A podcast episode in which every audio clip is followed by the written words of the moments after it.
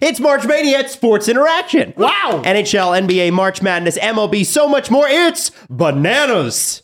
B A N A N A S. That was good spelling. Thank you. Play Pinata Picks and Minute Madness exclusive games with insane odds you can't play anywhere else. Make your next bet at Sports Interaction. Download the app in Ontario. Use the QR code at the bottom of the screen. Or head to sportsinteraction.com slash SDPN to get started. It's 19 plus. Please play responsibly. As a race fan, you like to see great stories and follow them as they happen. Like you know, when with with Daniel Ricciardo during silly season last year and the and the McLaren rumors and all that stuff, I w- whatever was published, whatever was posted, I was eating that up. And but but sometimes then afterwards, you're like, I would really like to see the Drive to Survive take on this, which is why we're doing the reaction episode. The other major thing that I think everybody wanted to see Drive to Survive cover, and they did, and they covered it quite well, was the Red Bull overspend, and it starts with the different garages, McLaren, Ferrari, um, talking about oh, that something doesn't seem right at Red Bull. And there is a little mention for Aston Martin too, because they were slightly over as well uh, on a technicality, I believe. But Red Bull was significantly over. And what's been interesting, and what was interesting at the time and interesting in Drive to Survive, is the way that Christian, who is a PR machine, comes out and spins it. So let's start with the actual overspend, which turned out to be Christian said it was 400,000. From what I read, it was seven million dollars. So he's like, so he's right on some parts of that. I mean, what they don't actually mention is like Red Bull actually missed filing um, a tax return or tax something. return, and that was like a lot of money. Yeah. Where Okay. they would Like have got like a refund or something that would have limited the amount of money. Yeah. But like him even just trying to justify, oh, it's four hundred thousand dollars on catering. It was for the employees. That's that's like tax evasion. Well, I like I You like know, Zach that's- saying you it's not over- pickles on sandwiches, guys. No, you overspent somewhere and then you put it into the catering budget so it doesn't look so bad. Like that's I part of the team is like You broke some the of rules. part of the problem. I think I think Jesse was like some of the teams sort of practiced the budget cap Mm-hmm. um, scenario like a, like a year before. Year before the cost cap kind of really came into play, and they got a better understanding of like how they could spend the money, where they could spend the money, what could they write off, what couldn't they, uh, what qualifies as what, et cetera, et cetera, et cetera. Because um, from my understanding, there's a separate fund for like off-track marketing, and then you have your funds for uh, your car builds, and then there isn't really anything for drivers or uh, team principals uh, yet. Uh, not to say that may it may change, Right. You know, just might. Um, but uh, Red Bull, from my understanding, wasn't one of the teams that actually practiced the. Yeah, yeah, Yeah. So, So, this is their first run through and yeah, a bit of they got they got a couple got, errors and Now, So. and one of the things that I I remember this being at the time, and I remember, and then they did actually feature this answer in the um in the press conferences that they feature in Drive to Survive, which is you know Max and Sergio on stage and people yelling cheater at them. Oh yeah, And- was, uh, U.S. Grand Prix. Yes, yeah, and and it's funny because Red Bull is a very popular team in the United States. So for that to be the case, people people don't like cheaters, and I think the Christian's response to it on Drive to Survive was, well, if you look at if you define cheating in the def- a dictionary definition of it, Oh, it's me so cheating is doing something wrong in like outside of the Willingly. rules, willingly, knowingly trying to circumvent the rules for a competitive advantage. And then he says in the actual press conference, and I remember this at the time and went Christian. yeah. So he said, and I know you know what I'm talking about here. And he said, I think we need to take into account the the the deterioration of people's mental health. I'm paraphrasing. Of our but drivers. Talking about the mental health of the driver. And I think it's pretty rich for the offending team's principal to invoke mental health, which is a very real thing, Yeah, on something like that. yeah, I was in the room for that. You were Oh, no there? way.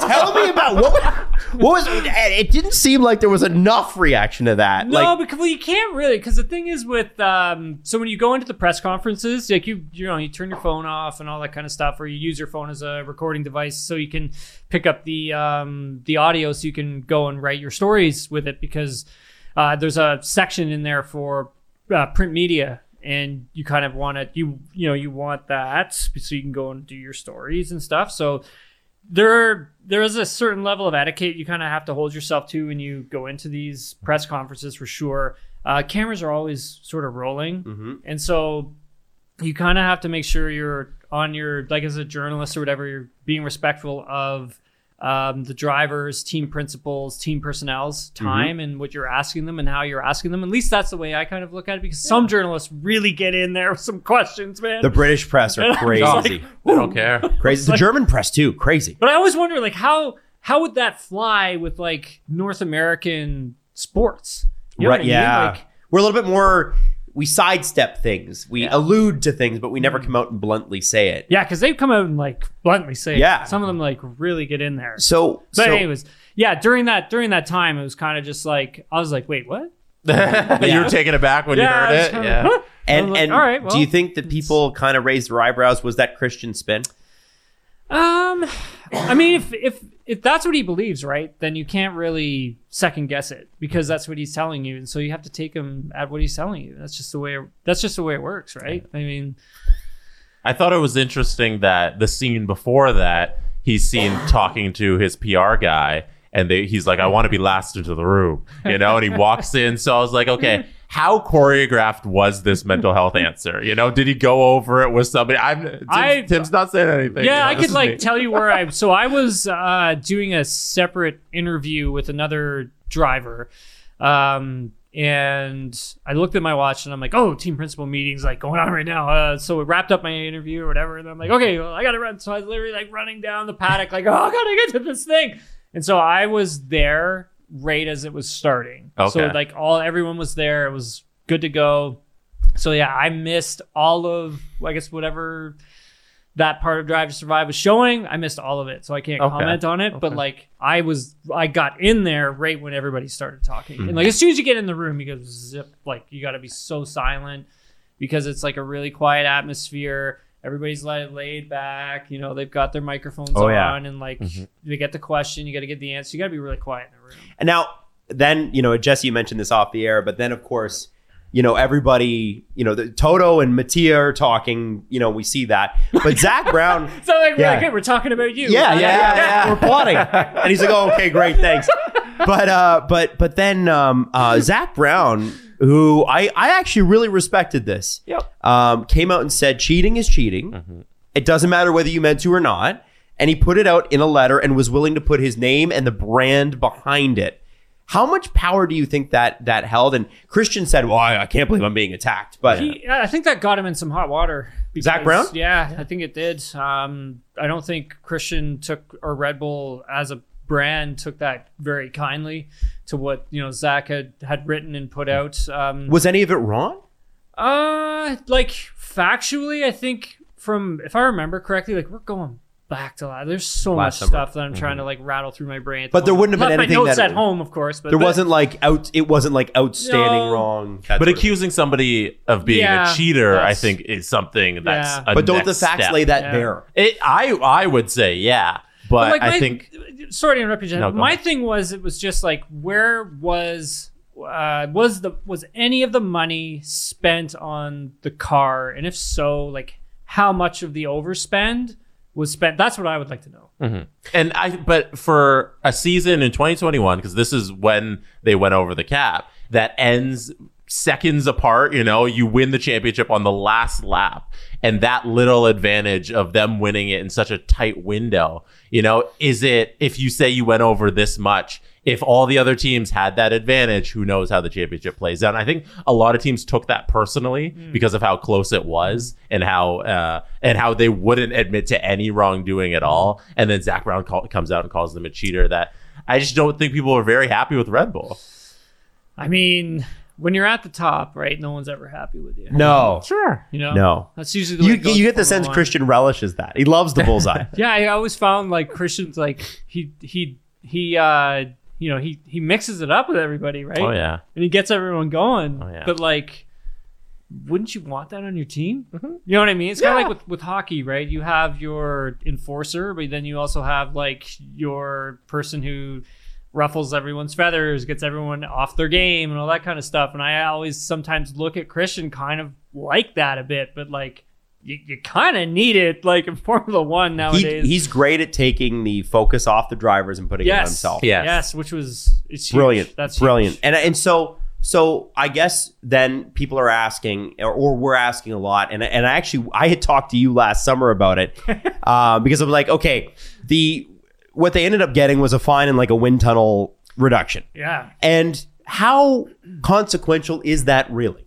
Um, you know, I I think like some of the teams will say, "Oh, it's a slap on the wrist," and whatever. But like at the end of the day, they're already getting a reduced amount of wind tunnel testing time. So for those who who don't know, um, for this new set of regulation, you know, part of it is wind tunnel testing time. I mean, back in the day, you know, we had teams running wind tunnels and CFD 24 hours a day, seven days a week. And that's no joke. And now, since they put a cap on all of it, saying like, okay, the team that finishes 10th, they get like whatever it is, like 110 or 115. It's like a, a reverse order of uh, like draft. You know, when you're doing they it. get they get a ton of time first, yeah. in the wind tunnel. They get maximum time. Where the winner, you guys get the least amount of time. And so I think it's around seventy percent the the winner gets.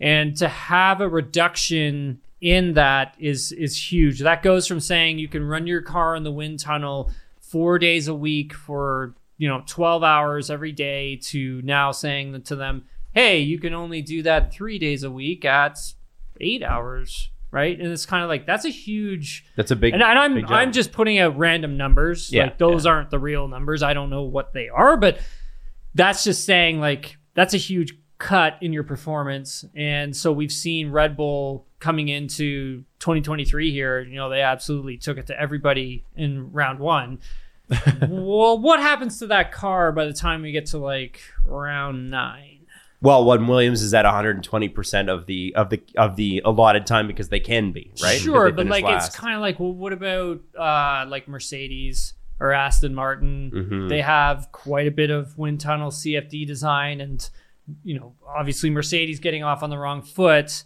You know, they've got yeah, but Aston Martin not. but Aston Yeah. Martin, they don't, and they're already really competitive. So what happens when there's 60, you know, whatever it is, there's 65, 66% wind tunnel time for Red Bull. Aston Martin's got whatever it is, 85, 90, whatever. They've got more. What happens?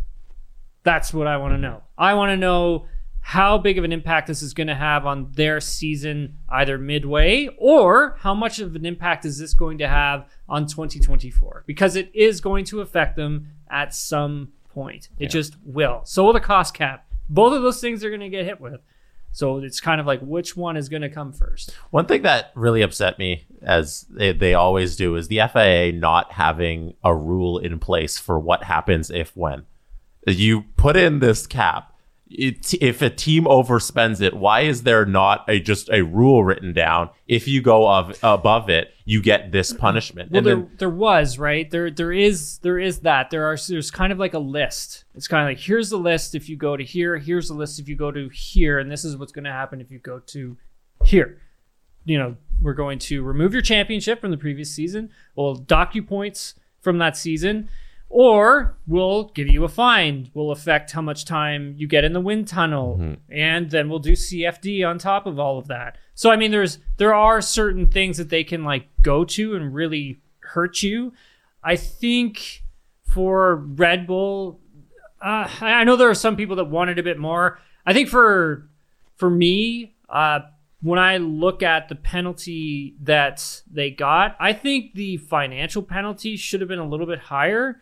Uh, I agree with the wind tunnel um, penalty, though. I that actually is it. I, it's going to play a factor at some point. It's either going to happen this season or they're really going to be affected by it next season. At some point, though, that penalty is going to hit them. And so for the FIA, and in my opinion, needed to have a very strong stance in what they were going to do in that moment.